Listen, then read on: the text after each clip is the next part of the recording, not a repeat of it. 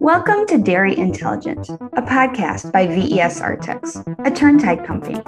Together, we will meet dairy industry intellects and passionate dairy producers to discuss all things cows and connected technologies.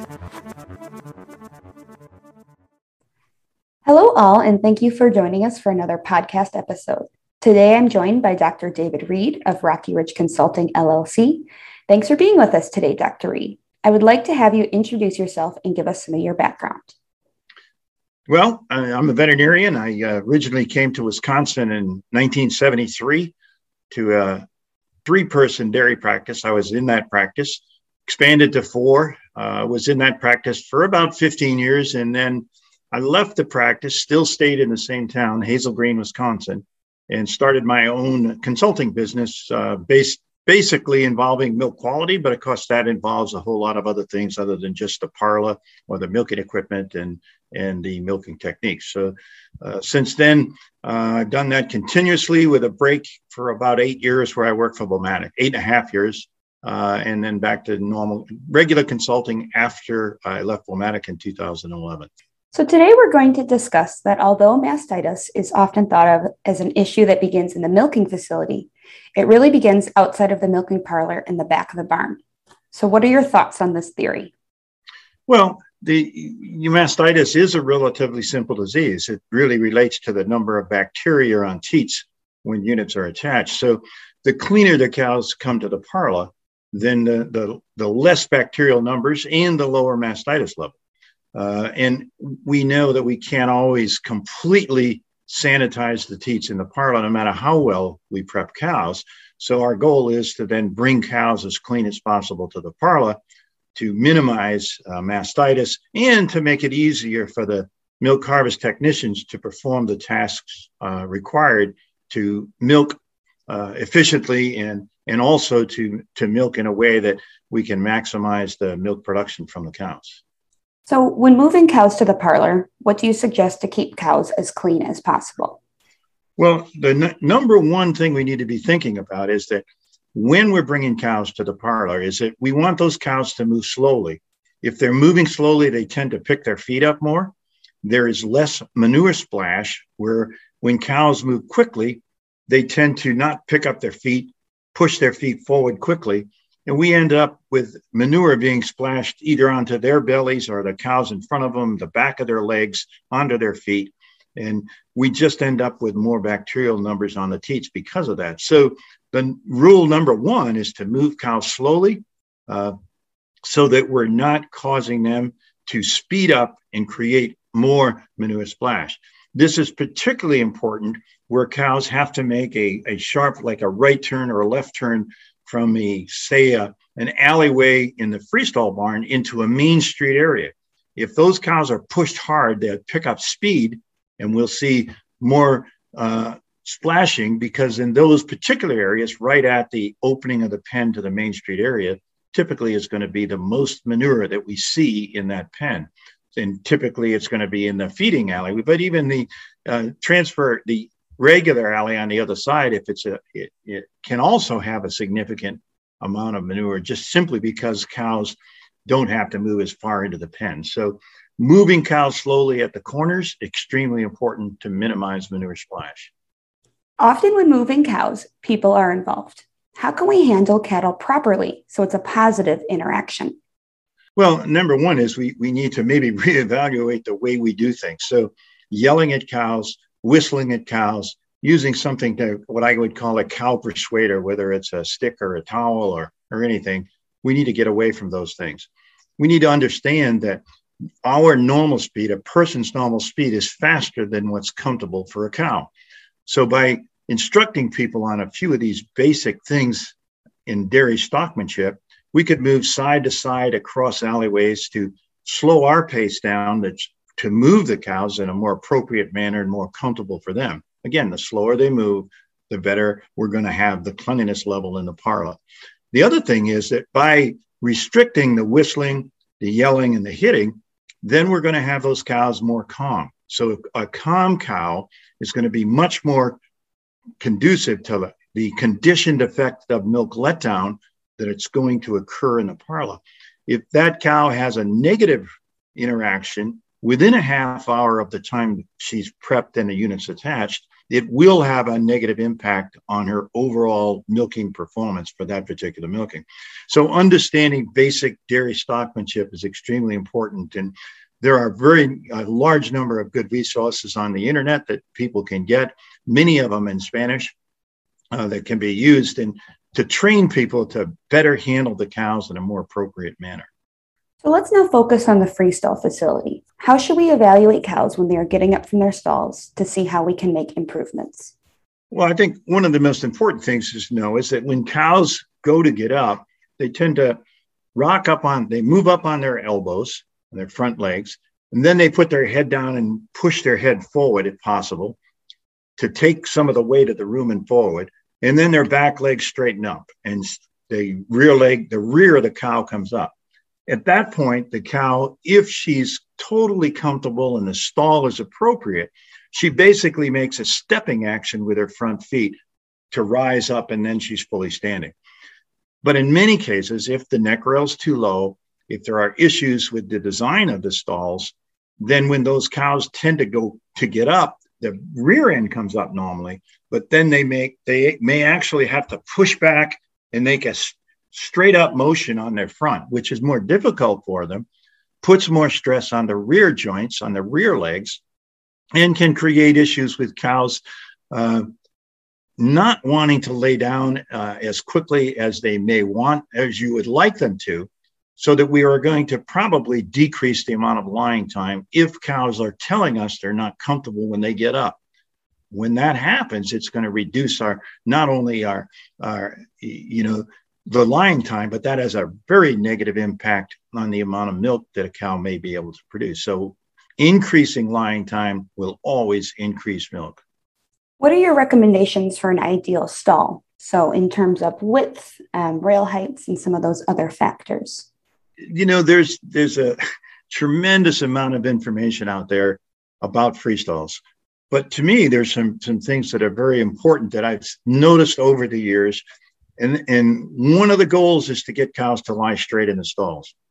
And one of the best design features for that is to have a cantilever stall. So, in other words, there's a top rail, a bottom rail, and it's sloped at the back to avoid most of the bony structures of the cow. So, we'd like to see that bottom rail about 18 inches off the surface of the bed.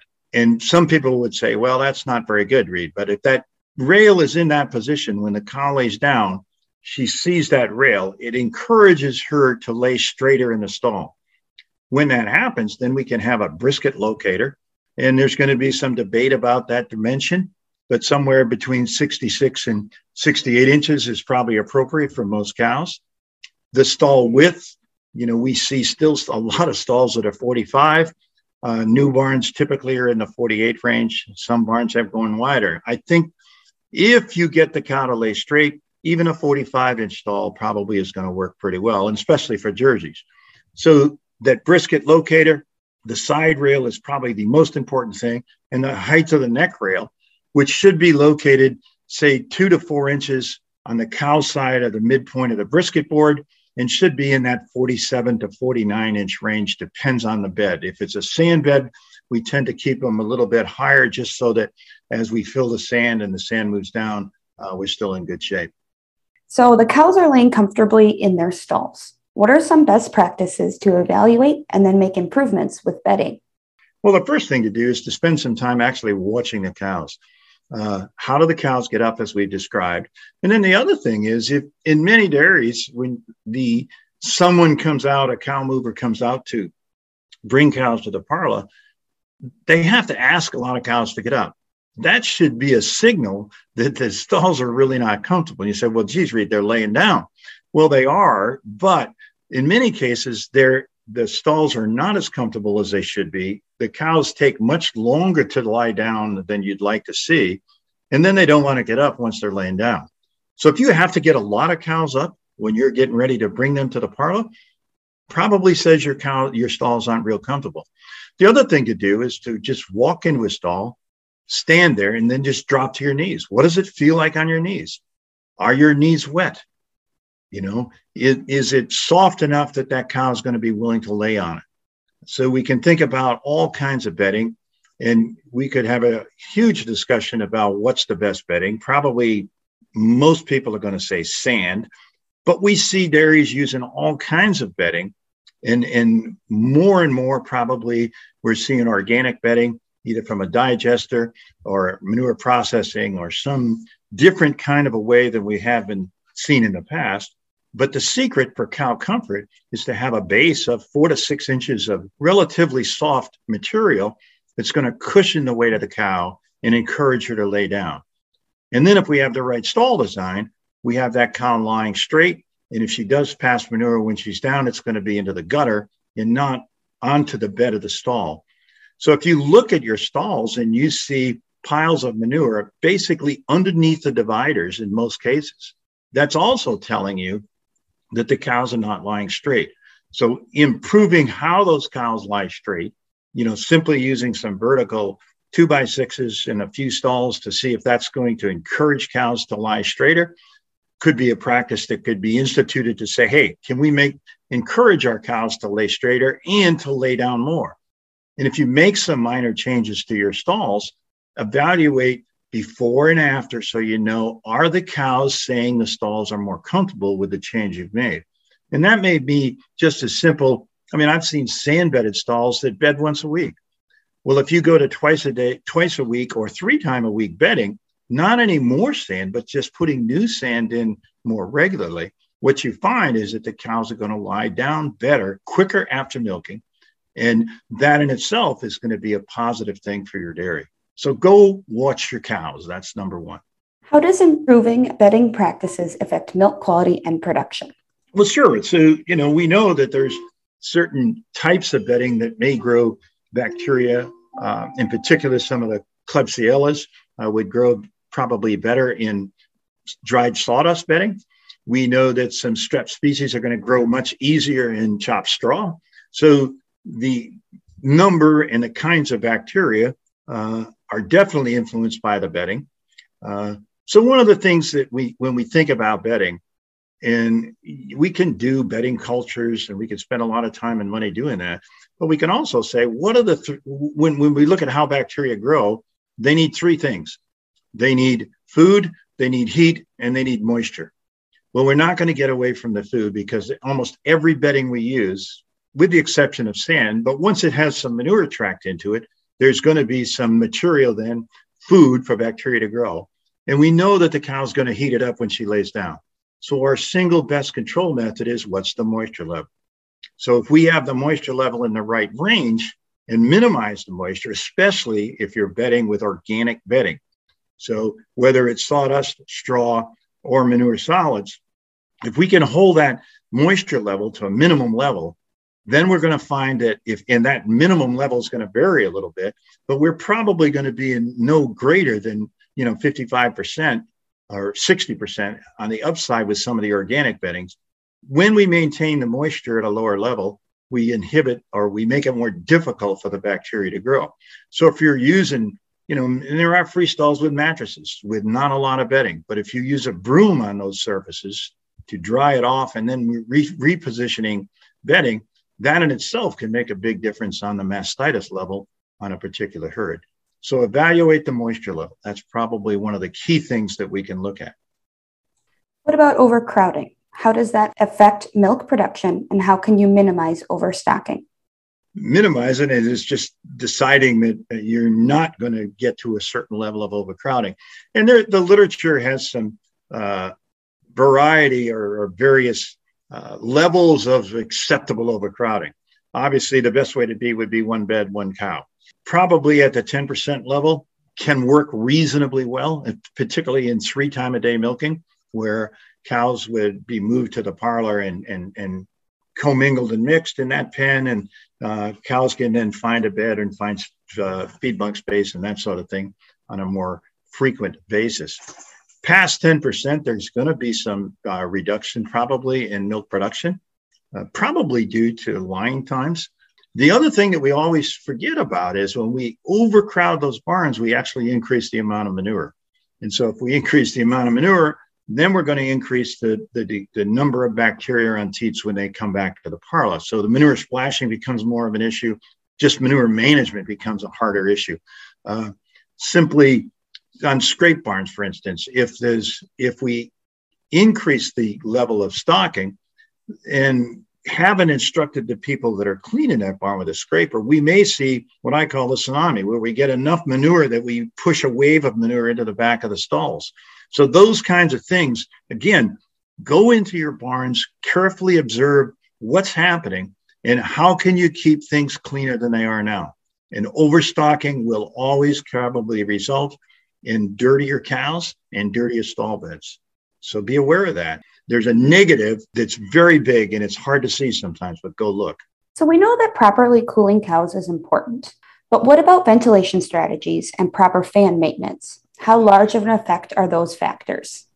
Put it this way if I had a, a, a when I look at reports that I write to dairies when I'm evaluating those dairies on a walkthrough, it is almost almost every dairy I have a discussion with them about cleaning their fans more frequently.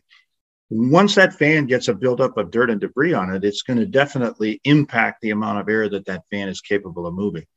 And this is particularly important in the holding pen area uh, where we have cows in close proximity and the heat generated by those cows can't get dissipated into the air as well as it might be in a freestall barn. But maintaining fans properly uh, and making sure that if they are belted fans, that the belts are in good condition and that the pulleys are clean can make a huge difference on the comfort of those cows. And if we can increase the cow comfort, we're likely going to increase lying time. Remember that whenever a cow has an increase in body temperature, it's going to, she is going to want to stand and pant rather than lie down and make milk. Think about it that way. If they're increasing their body temperature, they're going to stand and pant rather than lie down and make milk. So think about things you can do. Go look at your barn, evaluate your fans and your cooling, and say, what can we do to maximize this for a benefit of our cows? What are your top recommendations for dairy owners to begin to prioritize to make changes in the back of their barns to improve their milk quality and production? To me, the, the priority would be to spend some time on a regular basis evaluating what's going on with your cows in your barn. Are there ways that you could bring cleaner cows to the parlor? And I mean, that may be the bedding management, it may be the dairy stockmanship techniques that your people are employing It can be any number of those kinds of factors that we've talked about. But go observe your cows, watch what's happening back there, and then say, what can we change to bring cleaner cows more calmly to the parlor at, at more milkings in the course of uh, over time? I mean, you're never going to have everything right on every milk, but the game is to have it more correct on more days than it is currently. So we're now at the end of our conversation, but before we wrap up, what does an animal centered environment mean to you? Well, it means that whenever we're doing anything on our dairy, we're asking ourselves, why are we doing this particular thing? In other words, do what's best for the cows. What can you do on your farm to make cows more comfortable, to improve the lying times by making beds, uh, by managing your bedding better, maybe, uh, by actually leaving cows alone. I mean, I have some areas where we moved from 3x to 2x milking, and we've really, in a very short time, have not seen much of a drop in milk. But I think part of that problem was that the cows were away from beds and feed for too long a time on the 3x milking. So go and evaluate your barn. I guess that's the take home message I would give to people. Spend some time really observing your cows and say, what can we do to make it better for the cows? Remember, always do what's best for the cow. Well, thank you so much, Dr. Reid, for your time today. As always, it was a pleasure learning from you. We hope everyone listening in enjoyed Dr. Reid's insights, and you can join us for our next episode. Thank you for joining us for another Dairy Intelligent episode. We hope you have found some suggestions to improve cow comfort on your farm, or simply just learn something new. If you have not already, please be sure to subscribe to our channel on your favorite podcast platform and let your friends know about us. We would love to have them listen and learn.